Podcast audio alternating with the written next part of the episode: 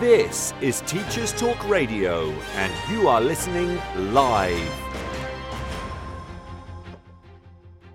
Okay, good morning. We've got a really interesting show coming up today. Uh, it's me, Atlanta Plowden, on the Breakfast Show on Teachers Talk Radio.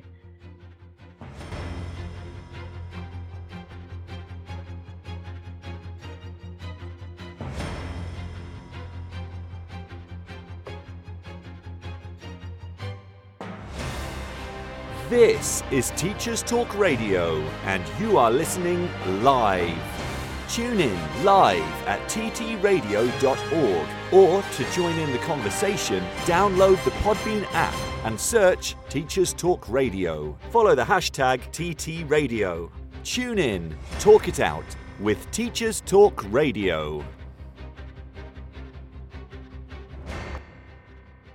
Excellent. So, good morning. Today, as I said, we do have an interesting show today. We're going to be talking about leaving um, one career for teaching, and we're specifically going to be speaking to a guest who left her career in the civil service, specifically at the Department for Education, so incredibly relevant, to go into primary teaching, a decision she made over the course of the first lockdown of the pandemic. So, again, we're going to be having a discussion around why do we choose to leave um, careers in the public sector to go into teaching. Uh, perhaps if you've uh, done something similar, maybe you've also left the civil service, or maybe you've left the private sector, so something like banking, and you've decided actually I want to go and be a teacher. Okay, so that's what we're going to be discussing today. Um, it is now half term for the majority of us. I know some people had their half term last week but I think it's uh, been a pretty tough, tough half term for lots and lots of people. Everything I've seen on Edu Twitter has been saying actually this has been the toughest half term for many teachers' careers, not just early te- uh, career teachers, but experienced teachers with 30 years under the belt. So it's been a really interesting kind of half term, seeing how people are coping, seeing if we're expecting another lockdown anytime soon. But we've made it. We've made it to half term, and it just it feels so good. Um, so I'm just going to give us the news uh, for this weekend. This is Teachers Talk Radio, and this is Teachers Talk Radio News.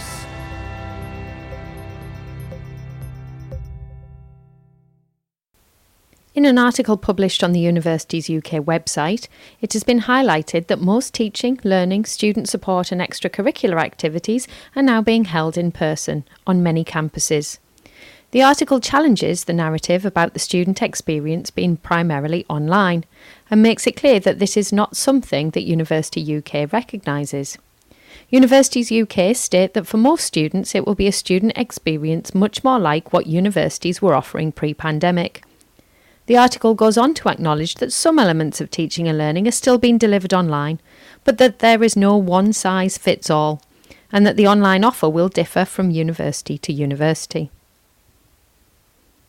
Half a million more disadvantaged children are to receive new laptops and tablets to provide access to education and support.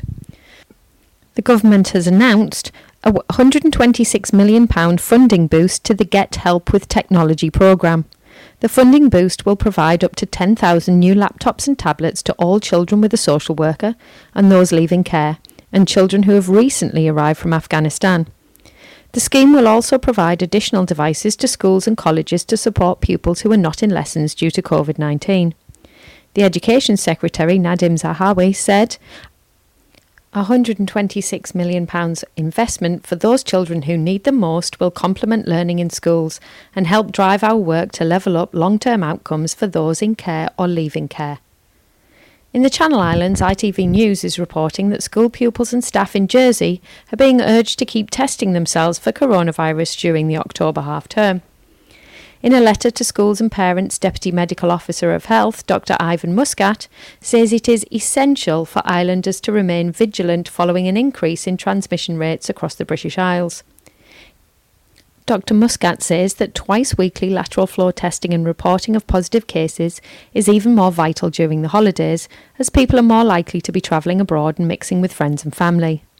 More than 6,500 students and school staff have signed up to the testing scheme so far. This has been your Teachers Talk Radio Weekend News. Excellent. Okay, so again, lots of interesting things to reflect on. Uh, the fact that we've got the COVID uh, rates going up and uh, that the Channel Islands are urging their population to keep testing in regards to schooling. So if you are out in the Channel Islands or if you your school has urged you to keep testing over half term, please let me know. I think it's really interesting the kind of context I'm in. Um, a few people are going abroad um, and people are starting to get concerned about going abroad and worrying that actually on their return will they have to self isolate. So again, half term, I was just saying, wonderful thing. It's finally come after all these kind of uh, difficult weeks, and lots and lots of people say it's been one of the hardest of their career. However, will it actually be a rest for many? So let me know if you're planning on going abroad, but actually actually quite worried. I'm certainly going abroad. I'm going off to Germany, but I am slightly worried that actually everything will change while I'm out there. And even though I'm vaccinated, um, there's a bit of me that's thinking, oh no, what if I miss school for a couple of weeks afterwards? But fingers crossed. Okay, so again, uh, today we have Fern Watton coming on as a guest, and she will be talking about when she decided over the first lockdown to leave her career in the civil service, specifically the Department for Education, to go into primary school teaching. Um, and as I said, I think this is a really interesting discussion point for many, many people because I come across a lot of people um, who do leave uh, other jobs in the public sector to come into teaching but also, I meet plenty of teachers that do a few years, then they're gone. They're gone straight into the civil service, they've gone straight into banking and private sector, but they do not stay for too long. And I know again on EduTwitter, we've had this conversation surrounding Teach First. I've had it in the last couple of shows about how do we encourage specifically teach firsters and even school direct people to actually stay in the profession and not want to jump ship over to the DFE to kind of formulate policy and have kind of a more of a desk job. But again, we'll be talking to Fern, who's actually done the opposite. She was in the DFE, had that kind of uh, stable desk job, uh, and then decided, no, no, no, I'm going to go into primary teaching. And it was a decision made over lockdown. And again, I think this is quite common. Lots and lots of people made those big decisions over lockdown. Um, I actually myself left um, a growing career in academia to go into teaching purely because I found myself getting so kind of bored with sitting down all day, doing all my thinking, but not applying it. So lots and lots of career changes. And there's been a long thread on the Teacher Talk Radio Twitter as well, which I'll also discuss with Fern and see how she feels about it. But certainly lots and lots of people who've had kind of um, conversations on Twitter uh, last night and this morning about why they decided to go into teaching, or actually why they decided to leave teaching. So again, in a few minutes, we're going to be speaking to Fern um, about why she decided to leave the DFE, come into teaching, what she enjoys, what she kind of misses, and what she would do to encourage more people from perhaps her previous job or in the civil service in general to come into teaching, be it primary or secondary. I'm just going to go to the adverts now. Need support with your phonics teaching? Did you know Oxford University Press now has three DFE validated programs to help you? Read Write Inc. Phonics, Floppy's Phonics, and the brand new Essential Letters and Sounds. Essential Letters and Sounds will get all your children reading well, quickly, using phonics books you may already have in your classroom. Developed by the Knowledge Schools Trust English Hub, it's affordable, easy to use, and makes teaching phonics with letters and sounds more effective. Whatever your school's phonics needs, Oxford has the solution. To find out more and receive support from your expert local educational consultant, visit oxfordprimary.com forward slash phonics. Hello, everyone, and welcome to the History Hotline, the hottest line for all things black history and beyond. I'm your host, Deanna Lynn Cook, making space for honest conversations about black British, Caribbean, and African history. Here to teach you all the things left out of your school books. Make sure you subscribe to the History Hotline on all good podcast platforms. Follow us on social media at the History Hotline on Instagram and at the History HL on Twitter to find out about new upcoming episodes. Do you struggle with people pleasing? Is it a constant battle managing different and difficult personalities? Why not inspire, challenge, and empower your team through the MAL CPD Essential Coaching Skills for School Leaders course? or gain practical skills to become a strong and compassionate leader through the Assertive Leadership and the Emotionally Intelligent Leader courses. All MAL CPD courses are accredited by the Institute of Leadership and Management. Find out more at www.malcpd.com. Excellent. Okay, so I'm going to ask Fern if you're listening, could you please um, call in and join us to have this conversation? Um, again, if you've just joined us, we're going to be talking about leaving careers such as um, the civil service to join teaching. So, Fern, if you could call in, um, and it'd be really good just to let you into the show. Ah,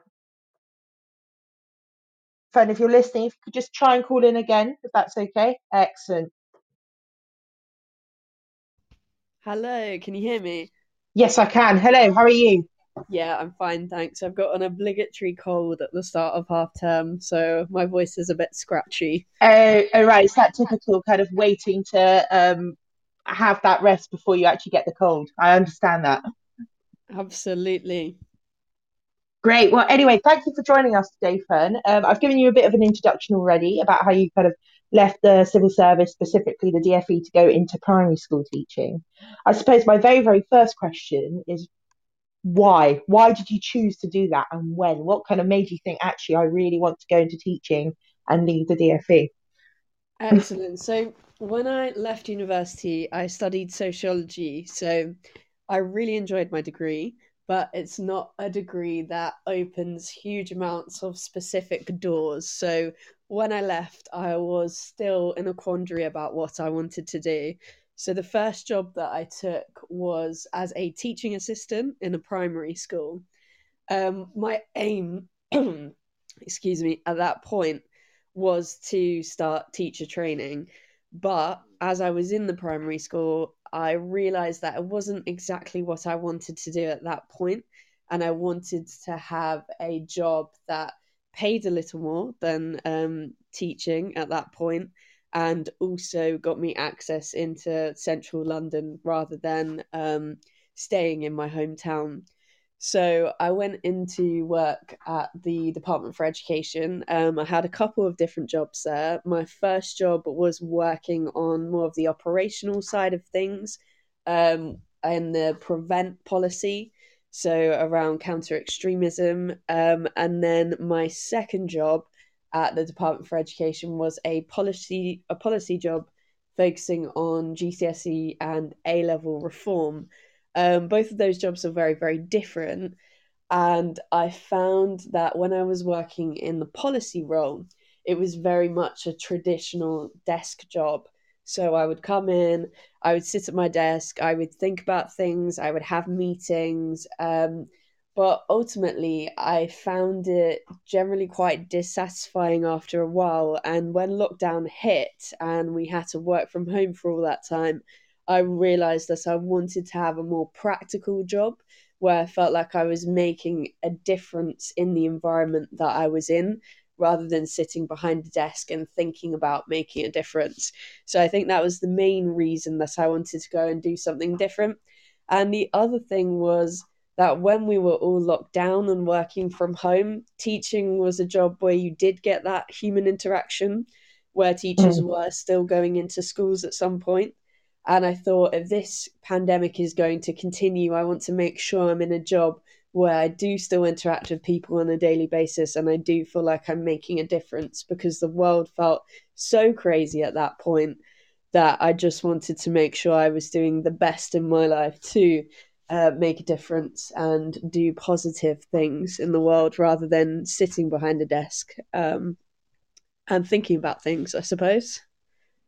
That's interesting. So, uh, when you say you, you were thinking about things behind that desk at the DFE, what kind of policies were you working on, and did you actually see them having an impact? Yeah, so the thing was that it's quite a slow job at the Department for Education. So we were working on some really interesting policies. Um, in particular, we were working on um, a introducing a GCSE for British Sign Language, which is a really mm. worthy thing um, to do. But unfortunately, it just got quite derailed by the pandemic at that point, and it's quite a slow process anyway. Because the Department for Education is a national body, everything has to be done properly. And to do things properly, there's a lot of red tape and procedures and routines that take a long time. So it just felt like you couldn't reach the end of any project for a significant amount of years. There's also a culture in the civil service, especially nowadays, of moving around jobs very quickly. And you're expected to be promoted quite quickly. So, a lot of people start on these projects and they never finish them because they move upwards or they move across to another policy or another area. And I didn't want to be constantly moving around and starting things and not really finishing anything. Um, whereas with teaching, you have to be in the classroom on a daily basis, and there's no opportunity to move around in that same way. Um, so it was that lack of completing things that I found very dissatisfying. Um, but, but that's in, that, well, that's interesting you say that um, because lots and lots of people would argue that those coming in via Teach First would have an experience uh, more akin to what you just described in the civil service. So have you have you seen that? Do you feel that that there's that opportunity, or do you feel that maybe that's more of a secondary school kind of I thing? Mean, I have to be honest, I've not actually worked with anyone from Teach First. Um, and I think that might be because I've been based in the same primary school the whole time. It's um, a two form entry, so it's not particularly big. Um, so we don't have any teach first um, people, and I don't actually know anyone who is currently doing teach first. Although there were some people in my job and the civil service who had completed teach first and who had decided after teach first to go into the Department for Education. I think definitely for them, it was less of a shock when they changed career because I think there is an element of that civil service culture within Teach First. Mm. Um, I think that they are young, ambitious um, people, or not necessarily young, but there's a lot of ambition with Teach First. There's a lot of movement. There's a lot of um, CPD that's very targeted.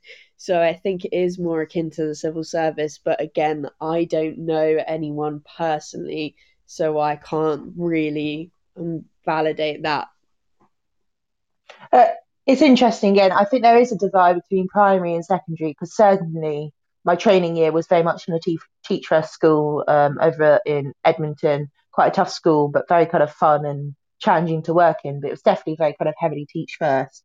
And the school I've currently gone to, uh, one or two teach first people, not not really a thing.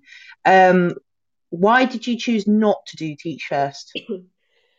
um, I wanted to go for a school direct um, position because it was um, salaried. It seemed like the better route, and also it only locked you in for a period of a year, whereas with Teach First, you're there for two years.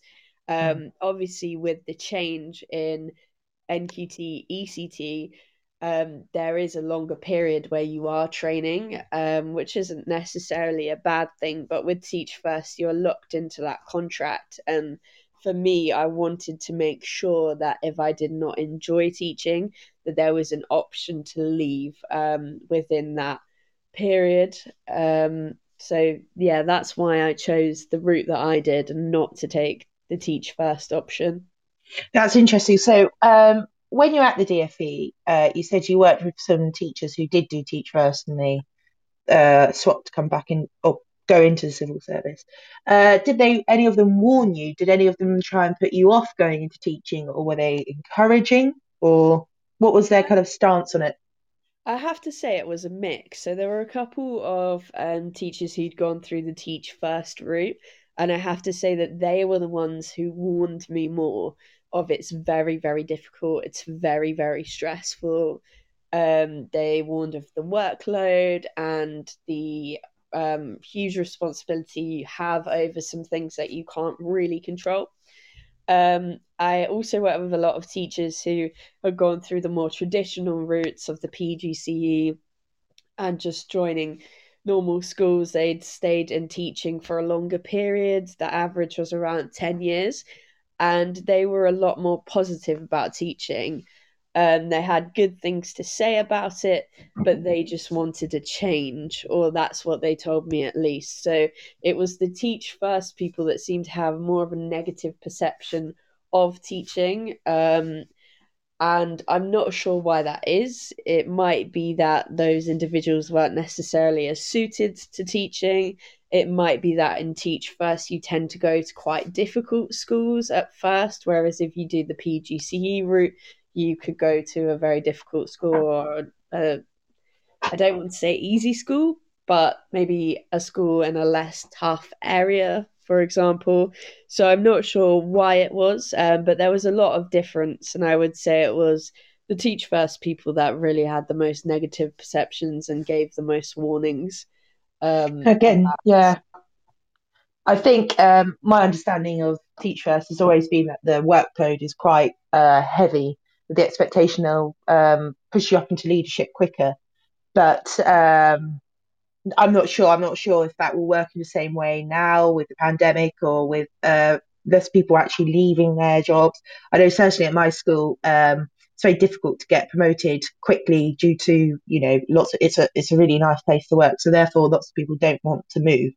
Um, with your kind of experience in the DFE, has it made you kind of want to get promoted within teaching? Do you feel like you have a particular skill set that would be able to, um, you know, help you be a, a, leader in a school that you've actually kind of acquired through working in the civil service so that you know you've been in a more kind of adult environment and you feel like there's some things you could bring over there to a school or do you feel like it's not really helped at all and it's completely kind of disengaged with the world of teaching um, so I think it's interesting because um, at this point in my career, so I've completed my training year and I'm in my first year of ECT. Um, at this point, I'm very much focusing on survival and classroom management and all of those types of things. So I feel like I'm still very much learning the job and I've not really been able to bring any of those things that I've learned through my DFE career yet into teaching. I feel that as I get more used to the classroom and more used to teaching and understanding that side of things, that my experience at the Department for Education will be very useful. I think it gives an insight into how the school system works in general. I think it gives an insight into how government works, how policy changes, and how government expects that policy to change. And I think it is a really interesting insight to have. But at the very start of my career, that side of things I wouldn't say has been helpful. Although the one thing that I think has been very helpful is that there was a level of professionalism in the civil mm. service where you are adults working with other adults that is not necessarily always there in certain primary schools when the children are the center of the school and the center of everyone's day sometimes adults are so busy that they don't really remember how to kind of engage with each other in helpful ways. Um, so I think that side of things has been um, useful in terms of the way I respond to other members of staff and to parents, and in terms of getting things done.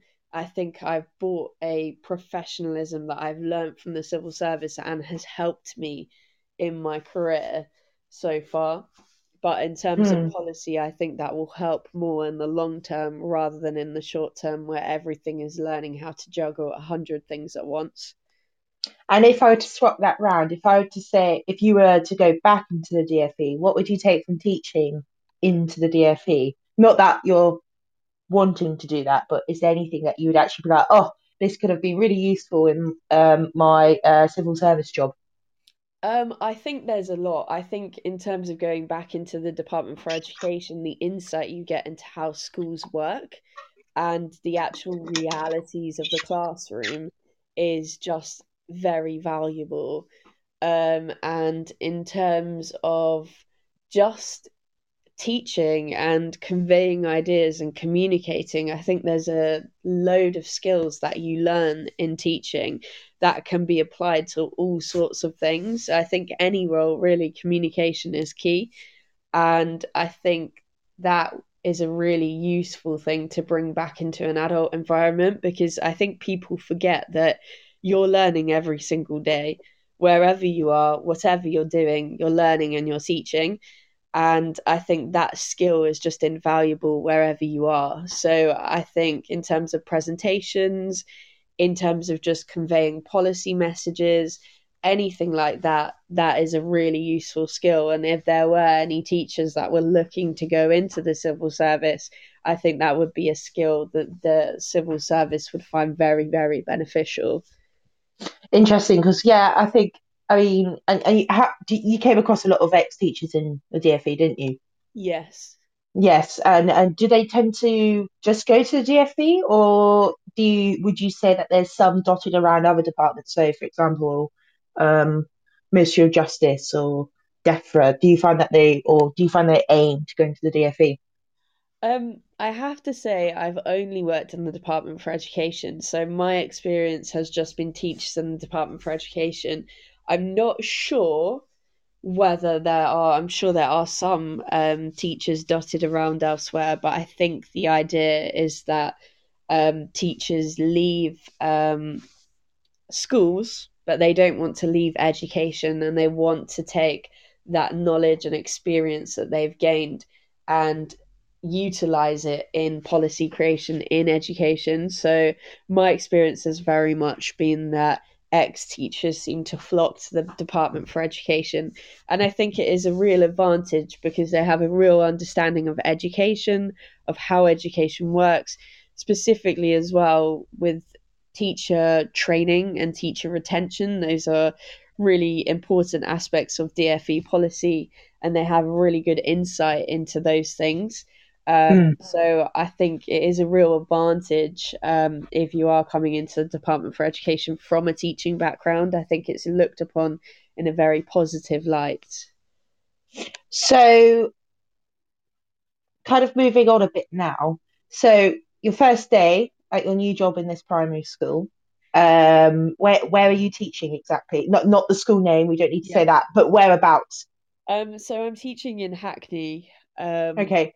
So obviously very, very different to kind of Westminster. Yes. Um, your very first day walking through the door, what was the biggest kind of shock when you first met the kids that you kind of you were not prepared for from your previous job? What was the biggest kind of like, wow, this is completely mind blowing?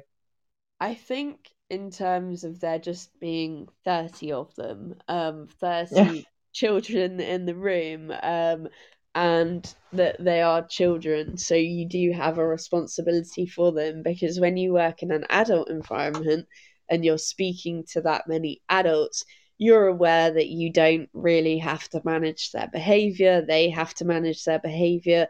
You have no um, need to protect their safety. They're more than capable of doing that themselves. You don't have to worry about whether they're getting on, particularly because, again, that's their responsibility. So I think seeing these young children in front of you and realizing that you do have a responsibility, not just as a teacher, but even just as an adult, um, to them in that way was quite overwhelming.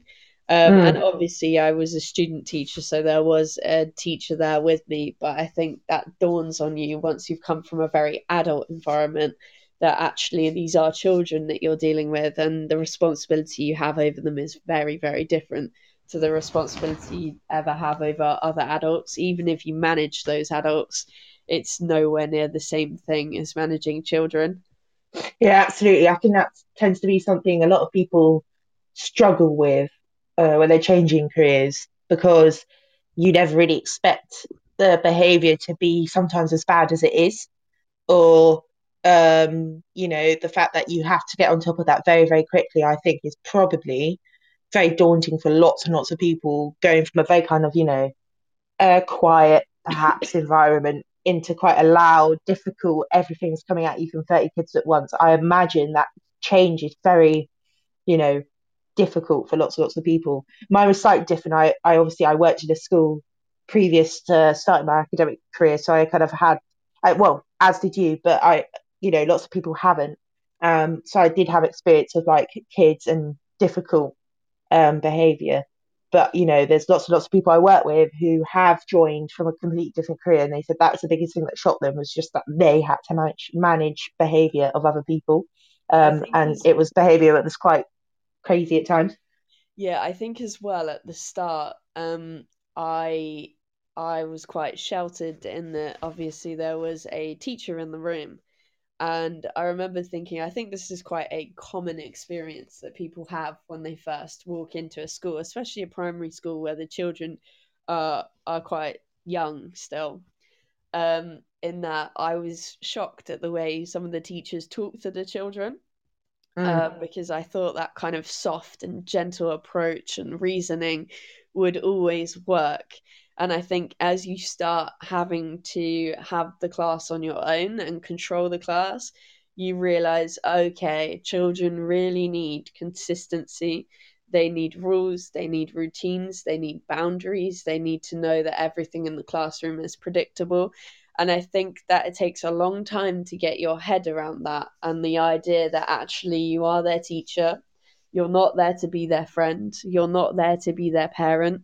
Um, and I think when you first walk into that classroom, you're not necessarily aware of the differences between those roles. Um, so I think that was another shock that came slightly later. Yeah, I think, uh, yeah, again, it's something lots of people struggle with. Um, how did you kind of cope initially with kind of not necessarily insults, but kind of rudeness from children? Um, because I think again that's something that can shock a lot of new teachers who are moving professions again is having like direct rudeness towards them, perhaps for the first time in their adult life, or yeah, well, at least in the way it, it presents itself. I, I I think it's interesting. I think um, in terms of uh, temper, it's something I've never really had. So when the children are rude to me, I don't tend to react um, in that manner. Uh, I think remembering that they are children and that you are their teacher, and sometimes you're not a completely real human being to them, is quite helpful to remember. Sometimes when they lash out at you, they are just lashing out at a teacher um, at an authority figure and something is going on which is causing them to lash out. I think I don't ever really take it personally. Um, I think maybe as well because I'm in a primary school where they are still quite little children, even when they're, uh, my first year was in year four, so they're eight years old. Um, I think it's quite hard to be offended by an eight year old. Um, I think you have that perspective of this is not someone that I'm ever going to be friends with. I don't need to listen to their opinion of me if there's no constructive criticism in it. If the rudeness is coming from my own actions in the classroom or my own mismanagement of a behavior, of course, I will listen to that. But in terms of actual insults or rudeness, no, I think it's just keeping that boundary of this is not personal and I'm the adult in the room. This is a child. I need to make sure that I diffuse this situation in a calm manner and make sure that child is getting what they need. Um, mm. So I think for me, that wasn't something I struggled with particularly. Um, it's more kind of disruption in the classroom that I find difficult because it's preventing you doing your job. Mm-hmm. I think um, I was just going through, so Teachers Talk Radio on Twitter, they um, tweeted yesterday, if you change career to become a teacher, how did you find the switch? And there's quite a few actually, um, uh, not not civil service, but lots of police officers uh, and soldiers from the army. And one said actually when um, when they joined from the army, uh, I'm just trying to find the tweet. She said something about the fact that you've got to have that calm kind of coolness, that kind of adult approach, and not being kind of offended by what you see or hear is actually the biggest thing that she took. And I think, um, I think it, I think it must be a real kind of asset to again come from an adult environment, where for you know, um, for lots of people, if someone's directly rude to them, it would be kind of, well, obviously it would be offensive. Uh, but when you have a child in front of you being directly rude to you, you're like, mm, yeah, you have that perspective. Well, they're not an adult, and I can see the differences. So I think that's super important. I'm going to ask you to stay on the line just for a minute. Um, I'm going to just play the news and adverts, if that's okay. No problem.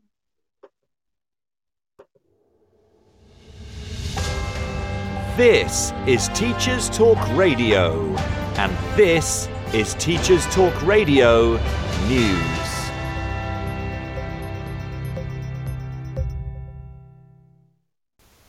In an article published on the Universities UK website, it has been highlighted that most teaching, learning, student support, and extracurricular activities are now being held in person on many campuses.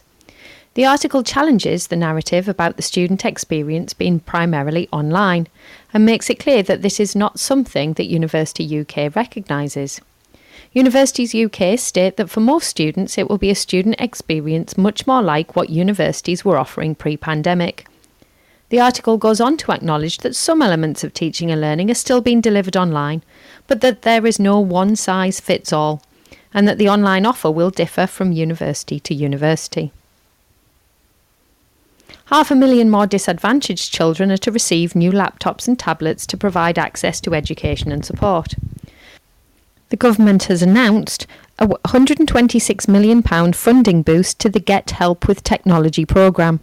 The funding boost will provide up to 10,000 new laptops and tablets to all children with a social worker and those leaving care, and children who have recently arrived from Afghanistan. The scheme will also provide additional devices to schools and colleges to support pupils who are not in lessons due to COVID 19.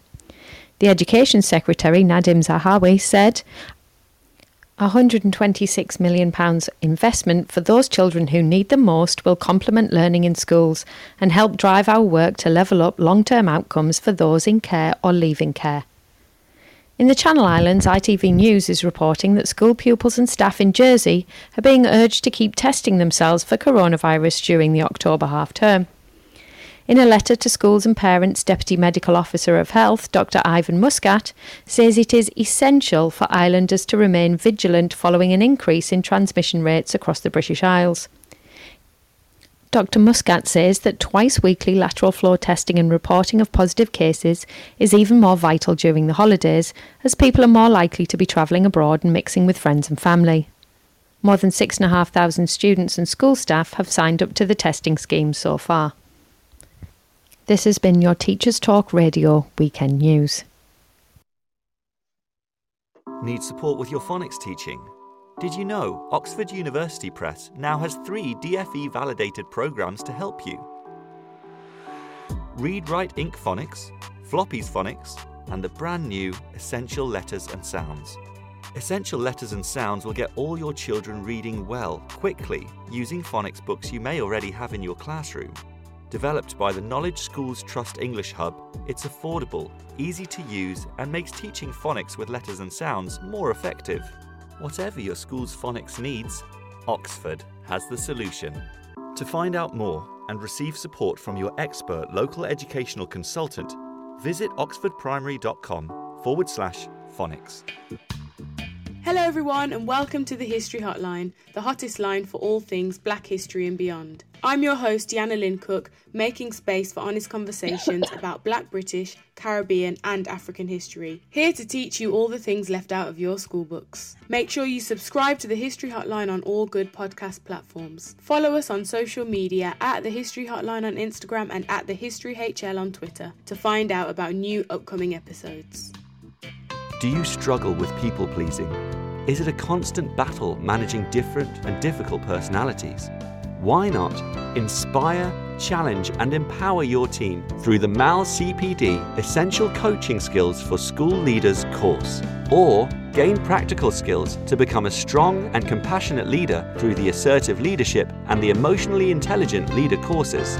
All MAL CPD courses are accredited by the Institute of Leadership and Management.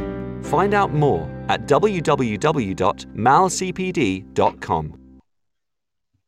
Excellent, good stuff. Uh, Fer, we're getting good responses on the chat Um, Excellent. We've had hello from India from Rahul. So we've got an international audience. So hello, Rahul.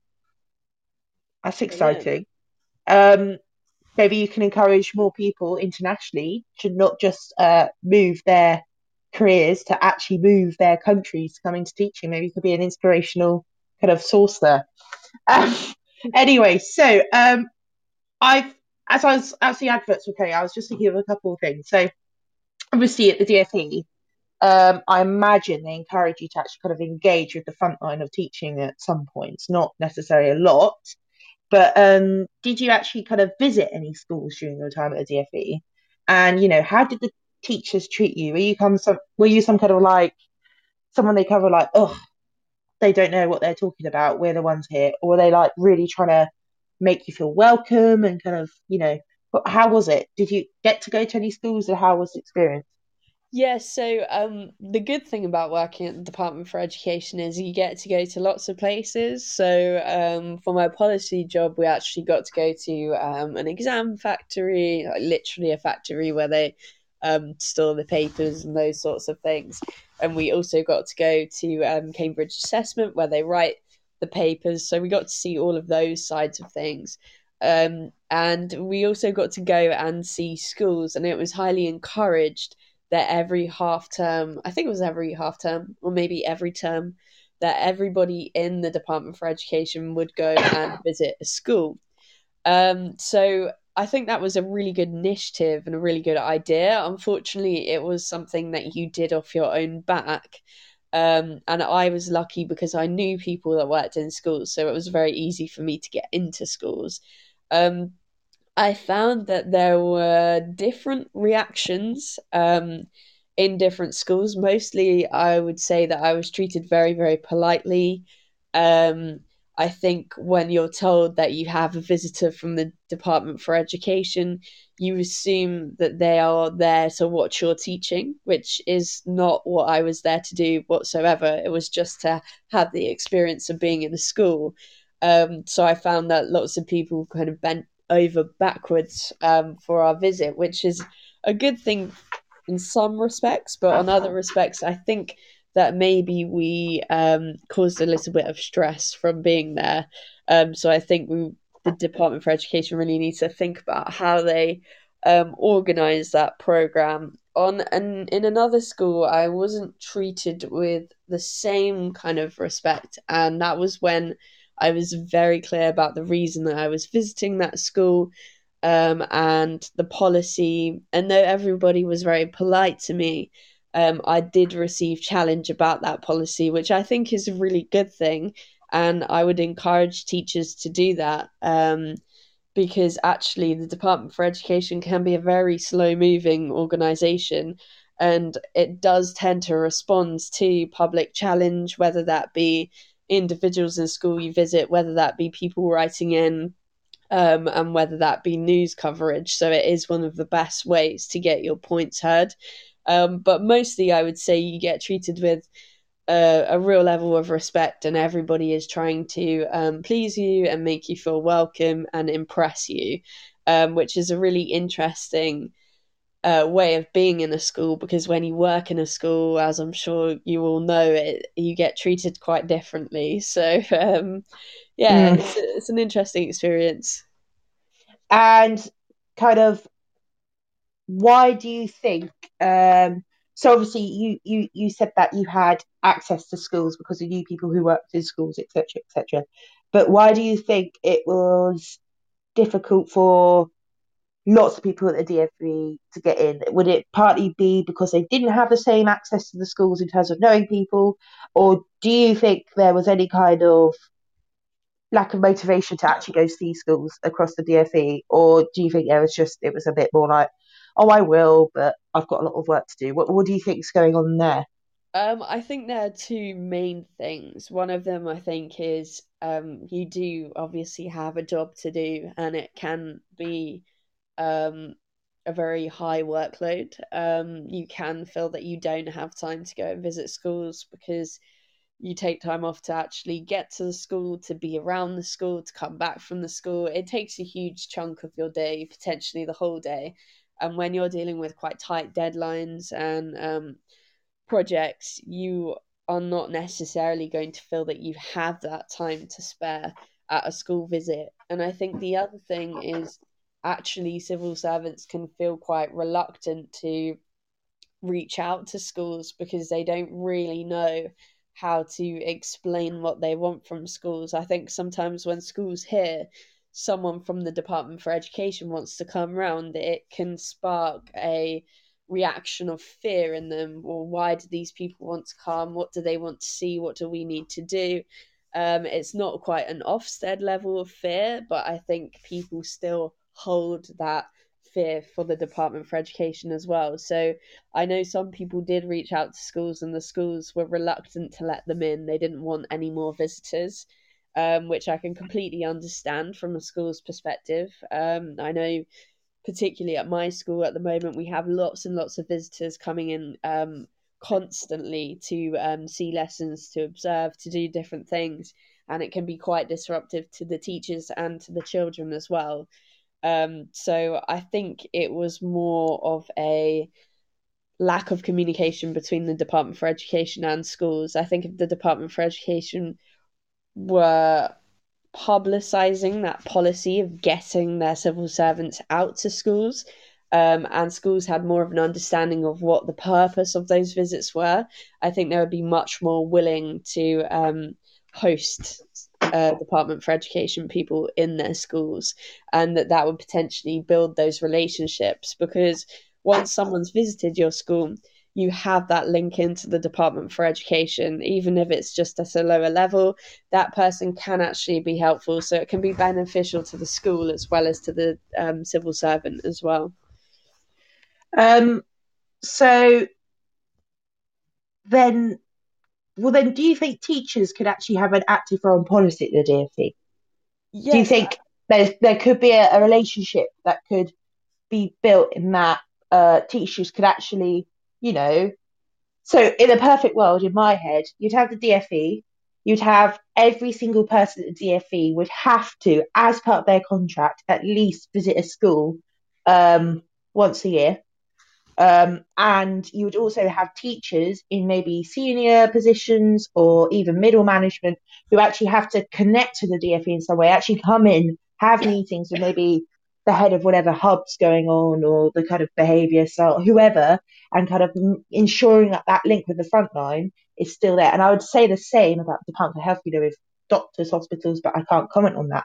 So do you think that there could be an opportunity, a worthwhile opportunity with teachers actually engaging the DfE in these ways? Yes, um, I think there could be, and I think actually there is, and the DfE um, really do try and do focus groups with teachers. Um, I think I think they could do more, definitely. Um, I think there could be a wider range of teachers. I think the DfE tries to um, keep up with teachers in terms of they have a lot of work with hub schools. Um, mm-hmm. But I think sometimes the DfE's focus is fairly narrow. Um, I think it is those particular schools that they feel are very good schools that they want to work with, or these partic- particular teachers that they know they've worked with before. They know they can get into the the building to come to meetings at certain times. So I think there's a reliance maybe sometimes on the same people or the same head teachers or the same advisors coming back and forth.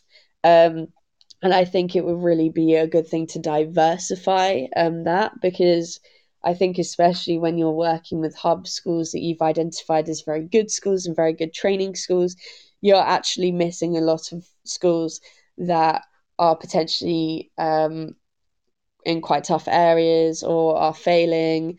Um, and actually, it's really important to engage teachers and people that work in those environments as well to see actually what's going wrong, how can we help, um, what are the issues that you're facing, are they the same as the issues that teachers in other schools are facing?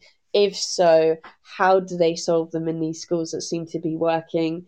Could we implement any of those strategies in these schools that don't seem to be working? Um, so I think getting a broader spectrum of teachers and schools involved would be really good. But just in terms of sticking up for the Department for Education, as I used to work there, they definitely do do some outreach with teachers. Um, I just think they don't necessarily do it in a diverse enough way.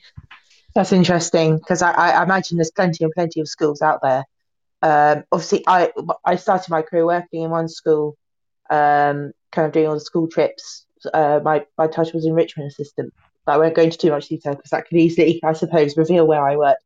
But they were so popular with the DFE. They were mentioned a lot. We had lots of people actually coming from the DFE coming to the school. Um, we had, you know, senior politicians coming to the school actually and really being like, wow, this is great. I thought it was interesting because it was um it was a new school at the time. It was doing all these kind of radical things surrounding knowledge-led curriculum. Um, and then they completely neglected the school down the road that was, you know, quite established. Uh, it was getting very, very good results. We hadn't at that time had any results out yet. So it was, I did find even then, I was like, okay, there needs to be diversification here. However, you know, I suppose it's always into some political kind of idea. Um, so we've got about 10 minutes left of our chat. Uh, I'm going to ask you a few things now in terms of what would your advice be to anyone who actually is considering leaving uh, perhaps a job in a different career, be it civil service, be it whatever. And actually, what would your advice be in terms of picking your school, picking your teacher trainer provider, and how actually kind of how to cope in those first few weeks? Yeah, absolutely. I mean, just to promote the Department for Education once more, um, they mm-hmm. do offer a really good service um, where if you're thinking of going into teaching, you can actually get free appointments um, with someone who will advise you on what the best route is for you to go down and also who will read your personal statement for you, who will edit it with you, and it's a completely free service. It's just someone that will help you choose what's best for you. Um, and they offer some really good advice. Um, in addition to that, I think you need to know exactly what you want um, in terms of the route because there are actually so many different routes um, that it can be very, very confusing. Obviously, there is the traditional PGCE route.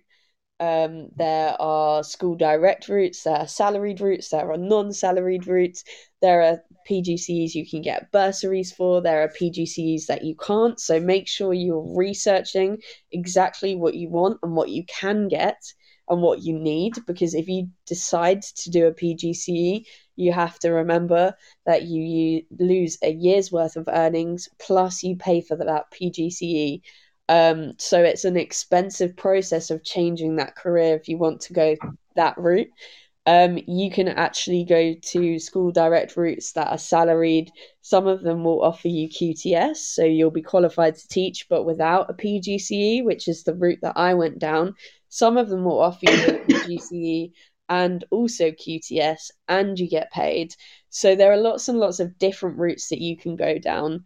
Um, in terms of picking your school, I think you need to think about what you want. Um, different areas or different schools can be very, very different. Um, I think you don't necessarily know what you're walking into um, until you walk into it. So you can't necessarily cherry pick the right school for you. Um, but definitely, in terms of do you want to work in a religious school? Do you want to work in a grammar school? Do you want to work in a single sex school? Those are things you really need to think about um, because they will, one of them will suit you more than other schools will. Um, and I think just being prepared that people don't say teaching is a hard job for no reason. It is a very difficult job. The workload is difficult.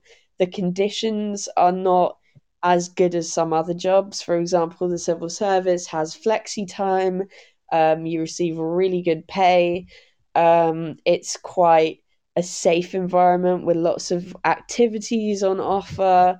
Um, I think teaching doesn't necessarily always have the same perks. So just be aware that there will be differences. But also, it is a very rewarding career. And there are also lots of other careers that are extremely difficult, are extremely stressful. Um, so I wouldn't want to paint it as teaching is the hardest job in the world. I, I don't believe that it is. Obviously, some people will disagree with me. But if you really have a passion for educating people, you have a passion for working with children or teenagers and you want to make a difference and you want to kind of understand what's happening in the world of education, I would really strongly recommend it. But just research, make sure you know what you want from your first years of training, make sure you know what type of school you want, and then just use the DFE service to help you get into the right school for you as well, would be my advice. Yeah, that DFE service, I actually recommended it to Sonia the other day who's thinking about becoming a primary school teacher. Um, and he he said it was super helpful. So that's really good of the DFE to actually put that into place. Um, and what you said about it being kind of a stable kind of environment with good pay and activities on offer. What kind of activities does the civil service offer in terms of like, uh, you know, leisure and whatever? So there, I mean, there's lots there. There's like gyms on site. Um, there's I know different departments offer different benefits. I know uh, the home, sorry, the um, gosh, my mind has just gone blank. Uh, the Home Office, that's what I was trying to say. The Home Office offers um, subsidised haircuts. There's all sorts of very random benefits. And there's also people that are always offering classes. So I went to a really good um, drawing class after work, completely free. Um, at another department, there's just always something going on. Um, and there's always things that you can get involved with. It's a huge, huge employer. There's lots of different types of people there and lots of different things that people will put on for other people. So, um, as well as the drawing class, I'm I didn't do any other classes, but I think you know there's yoga there's exercise classes zumba there are different types of things you can get involved with and it's purely because it is such a large employer there are so many people um, that you have those options. And obviously, if you're moving from a big employer like that to a school, there's so there's a lot there's fewer people in your school environment, and those activities and those clubs will be focused on the children because when you're working in an adult environment where the adults are the center of the world, you're going to have better benefits as an adult than when you're working in a school where the center of your workplace is always going to be children, quite rightly. Um, so I think just being aware of those things is really important. That's, um, you know what, my current school is really, really good at this. We have an offer, um, it's all starting up again mindfulness, uh, Zumba, We've got kind of access free to like Nuffield, Nuffield Health over the holidays. Um, what else do we have? We have quite a lot. So I actually feel um, that it's interesting talking to you as a primary school teacher because again, and I'm not saying all secondary schools are like this. My training school didn't do this, and I thought I think rightly they had to focus everything they have on the on the kids because of the kind of extreme context it's in. But um, I think secondary schools and primary schools are so different and kind of what you get on offer actually is very, very varied. So again, I think that's a big thing, really, actually. Um, yeah, and actually, that's my final final question for you. Actually, why did you choose primary, not secondary? What what kind of made you make that decision? Um, I think for me, um, I enjoyed primary school more as a child than I enjoyed secondary school. Um, I think as well, I I think everyone has a preference for age groups. Um, I know my mum's a teacher; she really loves working in early years. Um, I think for me, the age that I really like working in is kind of key stage two. Um, I think I like the idea that you have your class all day, that you form that relationship with them over the year, and you get to see your children grow and develop in all aspects of their learning and also just as people. Um, so I think those kinds of things attracted me more to primary school than secondary school. Um, and also, yeah, I think your own school experience is is such a big factor in where you decide you want to teach. Mm, that's yeah, that's very very true. Actually, very very true. Your own experience at school. Absolutely. Okay, well, thank you so much for joining us, Fern. Uh, I hope you've enjoyed it. Yes, it's been. I hope, having me. I think you're. I hope you're very excited that again we've had uh, Rahul from India and quite a few people joining us also from Ghana. So all across the world, they've really kind of enjoyed that. So thank you. Um, as I said, maybe you'll be an inspiration for more people to come and teach in England, maybe. But yeah, thank you so much. Brilliant. All right. Thank you for having me. All right. Cheers. Thank you very much. Bye. Excellent. So I hope you enjoy that kind of conversation there. Um, and again, I was looking through Twitter as I was talking to Fern, and there's been some really, really interesting kind of responses about why uh, lots of people have actually joined teaching. Uh, one of them, and I just I just saw it, it made me smile a lot. Is uh, there's a bin man. I'm just going to find it. There's a bin man who joined teaching because one day he was emptying the bins into the truck, and an article came out about out of someone's bin about joining teaching, and that's what did it for him. So I thought, wow, that's quite it's quite a nice um, kind of way of joining the profession in a in a funny way. It's quite it's quite sweet. The idea that you're emptying someone's bin, article falls out, you're like, yeah, why not? Um, and again, as I said during the show, lots and lots of ex-soldiers, lots of joining from the army and the police. So maybe there's a link there about why people actually keep moving to these kind of, you know, professions of duty around them. What's the link there? Why is it so um, important? And again, I was listening to Adele this morning, an interview she was doing, and she said, had she not been a singer, she would have been an English teacher at a secondary school. So again, maybe if we can convince her to come into the profession, uh, that would be fantastic, wouldn't it? Um, I'm just going to skip to the news and adverts again. Um, again, thank you for joining today. Um, and if you're listening to this back as a podcast, thank you for listening. I hope you've taken something um, from the conversation with Fern, especially if you're a civil servant or anyone else in any other profession, be it in the private sector, in the public sector, who's considering coming into teaching at any point. I hope it's helped. I hope it's given you a bit of advice or maybe a bit of drive to do it. Maybe it's not helped at all. Maybe you're like, actually, no, no, no, not interested anymore. So if I would really like to hear your feedback, either on Twitter, so you can at Land Plowden. Uh, we can have that chat on Twitter. Um, but that would be really interesting. So I'm just going to skip to this weekend's news and the adverts. This is Teachers Talk Radio, and this is Teachers Talk Radio News.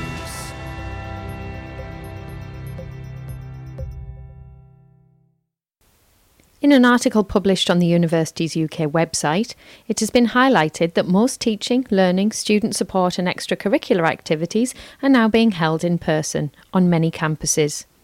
The article challenges the narrative about the student experience being primarily online and makes it clear that this is not something that University UK recognises. Universities UK state that for most students it will be a student experience much more like what universities were offering pre pandemic. The article goes on to acknowledge that some elements of teaching and learning are still being delivered online, but that there is no one size fits all, and that the online offer will differ from university to university. Half a million more disadvantaged children are to receive new laptops and tablets to provide access to education and support. The government has announced a £126 million funding boost to the Get Help with Technology programme. The funding boost will provide up to 10,000 new laptops and tablets to all children with a social worker and those leaving care, and children who have recently arrived from Afghanistan. The scheme will also provide additional devices to schools and colleges to support pupils who are not in lessons due to COVID 19. The Education Secretary, Nadhim Zahawi, said £126 million investment for those children who need them most will complement learning in schools and help drive our work to level up long term outcomes for those in care or leaving care. In the Channel Islands, ITV News is reporting that school pupils and staff in Jersey are being urged to keep testing themselves for coronavirus during the October half term. In a letter to schools and parents, Deputy Medical Officer of Health, Dr. Ivan Muscat, says it is essential for islanders to remain vigilant following an increase in transmission rates across the British Isles.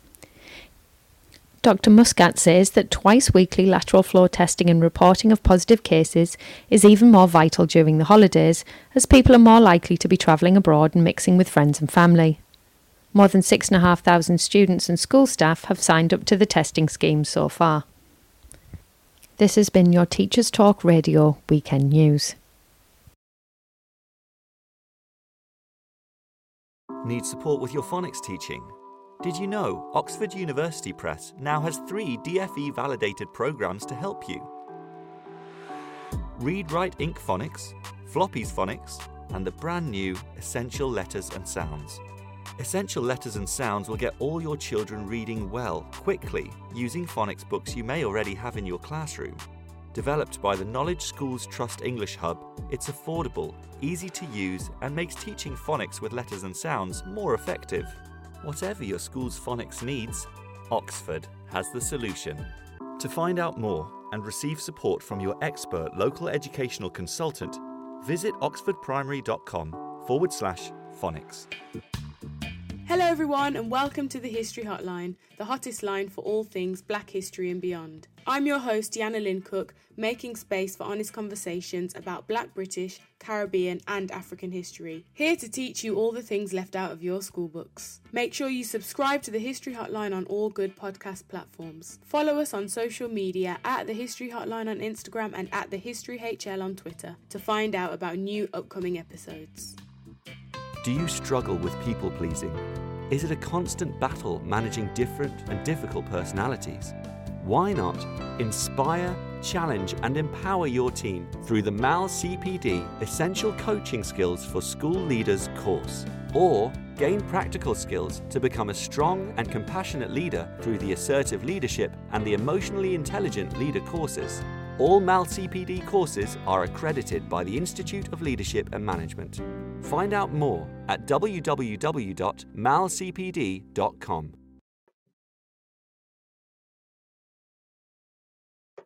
Oh, excellent. Hopefully my mic's working. Excellent. Good stuff. So, um, again, thank you for joining uh, me and Fern, listening to, uh, talk, so talking about her experience leaving the civil service and actually kind of thinking about getting into teaching. If you have had a similar experience and want to share it, please get in touch. Send me a message, contact me on Twitter. I think it's super, super important to keep having these discussions. And I think the most important thing that I've been thinking about as I've had this uh, had this discussion with Fern and with others uh, out, uh, external to the show has been how can we actually ensure there is a link between uh, those who are making policy and teachers on the front line. Of course, Fern says that there is a link in the DFE, but has anyone seen evidence in their school of that link before? I certainly have in one or two schools. My current school, uh, not so much, but I am new, so perhaps I am yet to see it. Um, have you ever had a civil servant actually come and observe you for the sake of their job? So have you been in your lesson and you've been told someone in the DFE will be coming today, please, can you, you know, whatever. Um, how has that impacted your own teaching and learning, your own kind of understanding of your job? Have you actually had any experience of speaking to people from the DFE and actually explaining what you do, why it's relevant to them, and actually having, you know, an impact on policy? Um, a really interesting experience I've had as a child, actually. So um, my secondary school experience was incredibly colourful. I was um, excluded a fair few times from school. I had a state of special educational needs. Uh, a very kind of complex case, if you will. And um, on kind of, I had a professor actually take interest, uh, and I was kind of used as part of a case study. Um, my experience with school was part of that. And afterwards, he contacted my mum and said that um, she could, as a as a kind of mum who's been through the process of trying to keep her child in school with a statement, she could actually contribute to an upcoming, I think it's white paper, green paper, um, regarding special educational needs, and therefore there was a connection, a personal direct connection to the DFE at that point. So that was interesting. Um, are those things still happening? I'm unsure. I'm not I don't know. Uh, maybe there's an educational psychologist that can tell me a bit more about that. But I think it's really super important actually to have this idea that yes, we can speak to those behind the scenes doing the kind of legwork behind policy um, as teachers because I think it's super, super important that both have an understanding of what's going on. And I'd say uh, the same, as I said to Fern, in my perfect world, those working in government, every single department would have to engage with the profession they are working kind of behind and for on both sides. Teachers would have to engage with the DFE, DFE would have to engage teachers, uh, issue of justice would have to engage, I don't know, I suppose with police, prison wardens, etc., etc., uh, and they would have to do the same. I think it's super, super important. Maybe some departments are better, maybe some departments are not so good at that. Unsure. But if you do know, please get in touch because I think it's a super important um, conversation because the public sector is incredibly, as we know, intertwined, and um, maybe private sector is better at this kind of stuff. I'm not sure. Um, again, and as I was saying earlier, I was going through the uh, tweets that have been coming through regarding changing careers and going into teaching. As I said, Sam Barry at Mr. Sam Barry on Twitter. I found an article in the bin when I was bin man. That is what got me started. Again, that is my favourite one so far. Um, as I said, it's quite sweet in a way that you know. Um, it's quite a romantic idea almost. You're doing this job, an article falls out the bin, and it's kind of like, wow, I could do this. Excellent. I think that's wonderful. I really like that one. Um, there's a couple more. So Clive Hill, big name on um, EduTwitter, uh, he was saying that uh, his son actually uh, said uh, he wished he had more teachers like him. So first off, his uh, you know he was in the army. Uh, I remember talking, going to one of his talks. He said he was out in Bosnia for, um, for the army, and his friend lost his fight with PTSD.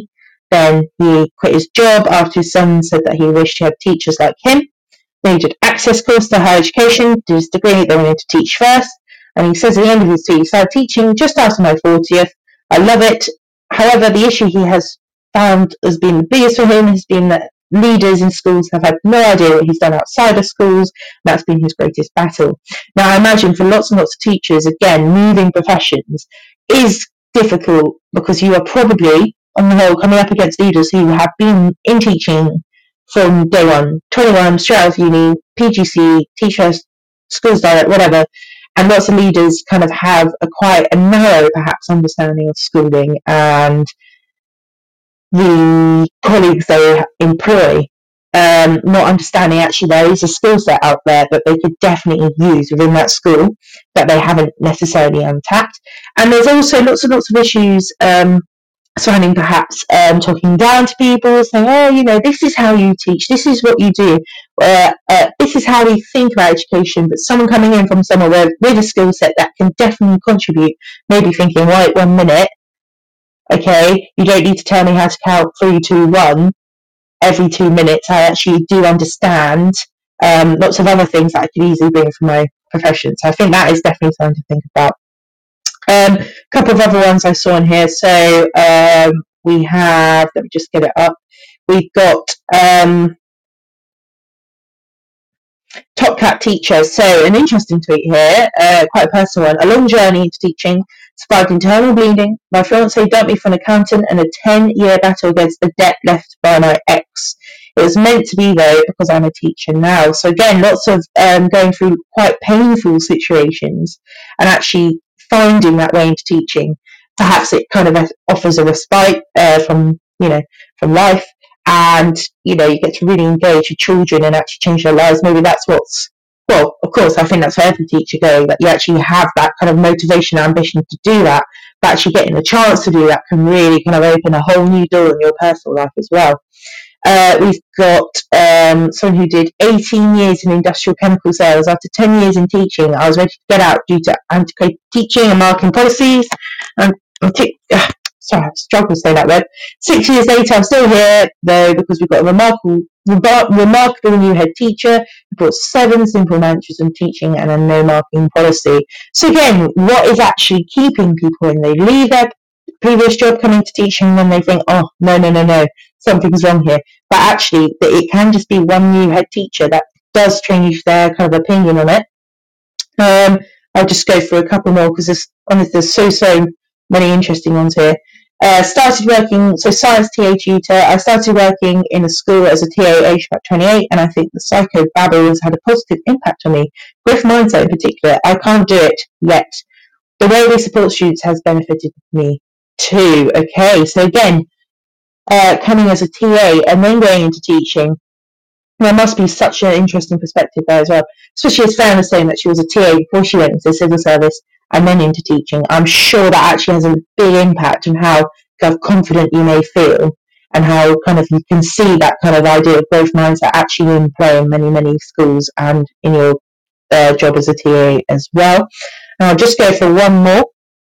Um, Mary Adams started as an actuary, left to spend time with my kids, retrained as a teacher age 44, found it exhausting but utterly brilliant. And that is probably the best line you can describe teaching for most is exhausting but utterly brilliant. It is a really good profession. So if you are interested in joining teaching, I say this to all my friends, do join teaching. It is really, really fun. That's all it is for me, really. It is really fun. I love it. It's good fun. And if you're uh, bored of your job, just come and be a teacher. It is genuinely fun. Okay, so I'm just going to give us another kind of round of news and adverts.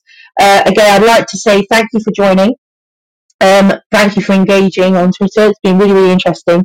And again, thank you for being a, a, guest today. It's really, really interesting to actually talk to people who've worked in previous careers, especially something like the DFE, which for many teachers feels very kind of distant and kind of out of reach of understanding what we go through. So I think that's super important. So again, thank you for listening. Uh, I'm going to go to another round of news and adverts, and then we'll um, start kind of winding down from there. This is Teachers Talk Radio, and this is Teachers Talk Radio News.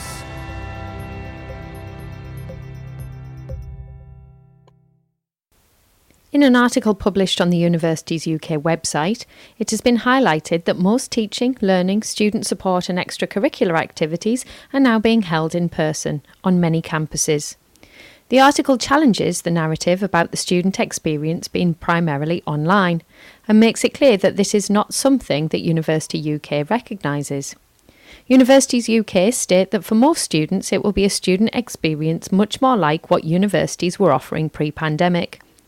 The article goes on to acknowledge that some elements of teaching and learning are still being delivered online, but that there is no one size fits all, and that the online offer will differ from university to university. Half a million more disadvantaged children are to receive new laptops and tablets to provide access to education and support. The government has announced a £126 million funding boost to the Get Help with Technology programme. The funding boost will provide up to 10,000 new laptops and tablets to all children with a social worker and those leaving care, and children who have recently arrived from Afghanistan.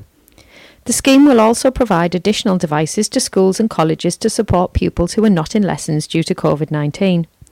The Education Secretary, Nadhim Zahawi, said £126 million investment for those children who need them most will complement learning in schools and help drive our work to level up long term outcomes for those in care or leaving care. In the Channel Islands, ITV News is reporting that school pupils and staff in Jersey are being urged to keep testing themselves for coronavirus during the October half term. In a letter to schools and parents, Deputy Medical Officer of Health, Dr. Ivan Muscat, says it is essential for islanders to remain vigilant following an increase in transmission rates across the British Isles. Dr. Muscat says that twice weekly lateral flow testing and reporting of positive cases is even more vital during the holidays, as people are more likely to be travelling abroad and mixing with friends and family. More than 6,500 students and school staff have signed up to the testing scheme so far. This has been your Teachers Talk Radio Weekend News.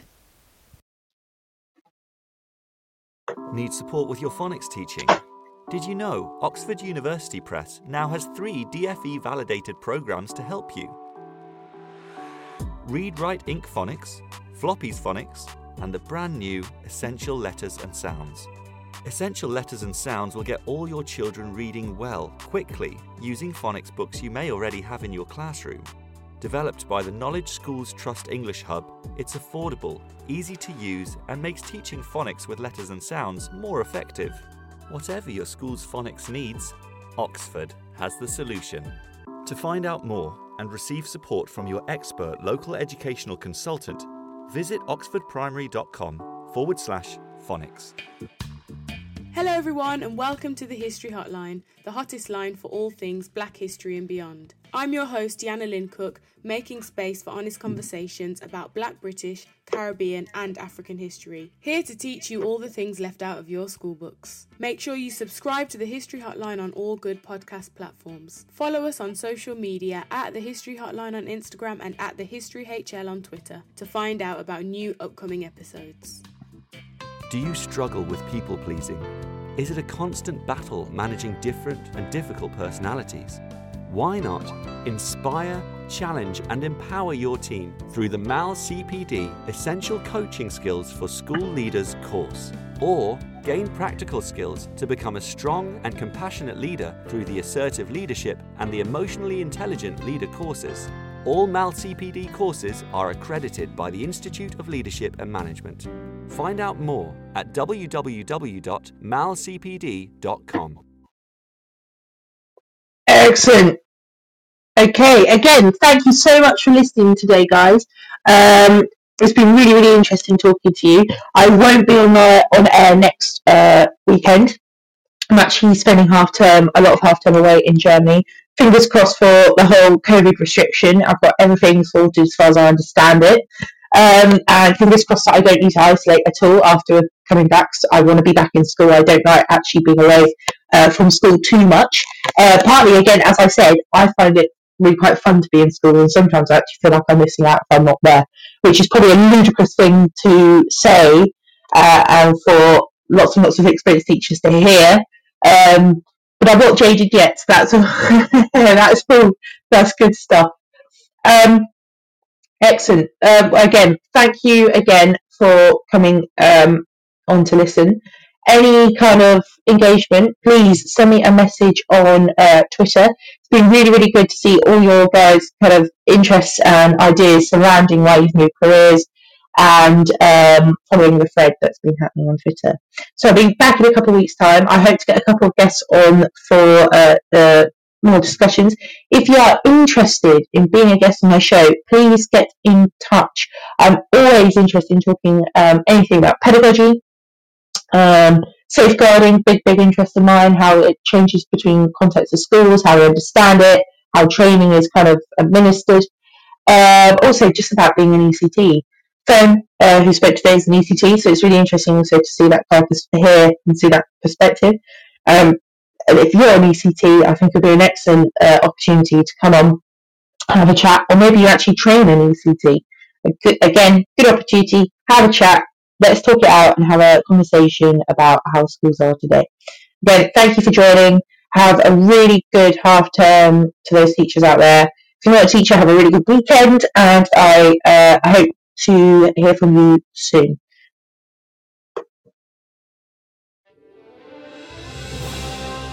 You've been listening to Teachers Talk Radio. Tune in live and listen back at ttradio.org. We look forward to hearing from you next time on Teachers Talk Radio.